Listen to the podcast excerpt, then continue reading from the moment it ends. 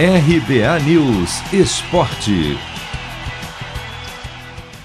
Atlético Mineiro pode ser campeão simbólico do primeiro turno do Brasileirão, com uma rodada de antecedência neste sábado e sem nem jogar. O líder Galo entra em campo no domingo às oito e meia da noite no horário de Brasília, fora de casa, para uma partida dura contra o Red Bull Bragantino, que é o quarto.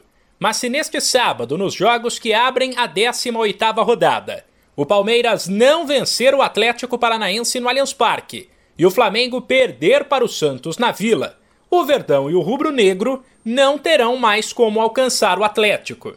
Aliás, também por outros motivos, são duas partidas bastante interessantes. Santos e Flamengo, às sete da noite, reunirá dois dos técnicos mais ofensivos do país, ambos defensores da posse de bola e da pressão lá na frente, Fernando Diniz e Renato Gaúcho.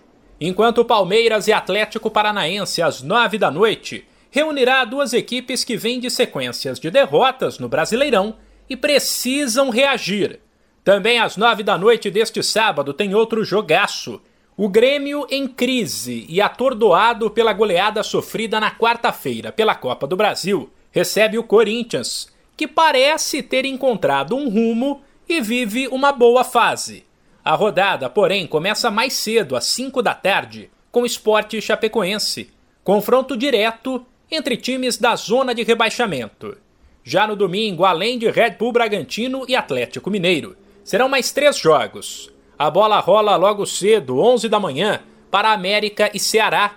quatro da tarde, o São Paulo, outro time que parece ter encontrado um rumo, saiu da briga contra o rebaixamento e agora foca em chegar no G seis. Visita o Juventude. E às seis e quinze tem Atlético Goianiense e Inter, duas equipes que estão separadas no meio da tabela por apenas dois pontos. A rodada do Brasileirão terminará apenas na segunda-feira, com mais dois jogos. sete da noite, Fluminense e Bahia, e às nove e meia, Fortaleza e Cuiabá. De São Paulo, Humberto Ferretti.